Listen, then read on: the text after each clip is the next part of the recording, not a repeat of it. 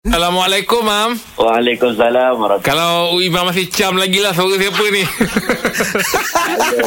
Takkan lah masih eh? takkan. Masih ingat eh? Ha. Yelah. Ah, Naik, Takkan tak bertanya khabar. naik, naik train duduk sebelah-sebelah takkan tak ingat. Saya lupa habis lah. Yelah, ya, jangan lupa pula kita jalan pernah jalan sama-sama satu ketika Imam paling depan.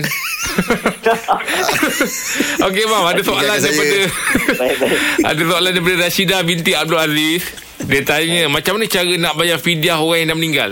Baik video orang ini meninggal. Baik, pertamanya kena tengok lah orang tu sakit. Ayah kita tu sakit macam mana. Kalau sakit, contohnya sakit yang tidak boleh sembuh. Sakit dah tua dah. Sakit yang tidak boleh sembuh. Sakit yang tidak boleh dirawat. Tiba-tiba dia meninggal dunia. Maka tidak wajib untuk waris, untuk kodor puasa maupun bayar fidyah. Tak wajib. Oh. Itu satulah. Okey, tapi kalau kita ada ayah orang, ayah kita dia sakit satu tahun. Tahun berikutnya dia sihat, dia boleh qada semula. Ha, sakit sakit yang boleh boleh dirawati lah Hmm. bukan sakit tua semua boleh dia qada semula cuma dia tidak qada kalau dia tidak sempat untuk qada maka anak-anak boleh mengqadakan puasa untuk ayah dia Oh. Ah.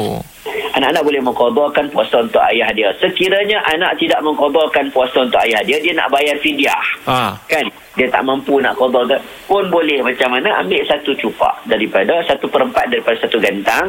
Ada kiraan-kiraan mengikut negeri masing-masing. Dia boleh pergi rujuk kepada pusat zakat dan sebagainya untuk serahkan amount ataupun bilangan yang ayahnya tinggalkan. Itu Ada ada Itu- tak mam orang pernah buat dia dah bayar dia dah bayar fidyah tapi dia masih buat kodak apa ni kodak puasa tu. Boleh dia nak kodok dulu pun boleh sebenarnya. Oh. Tak ada masalah. Ya, yang dia afdalnya kodok lah. Anak-anak tolong kodok untuk ayah. Mm, mm, mm. Tetapi kalaulah ada anak tak kodok untuk ayah, dia nak bayar fidyah, dua-dua hukumnya harus terlepaslah segala-galanya. Okey baik mam. saja. Terima kasih banyak mam.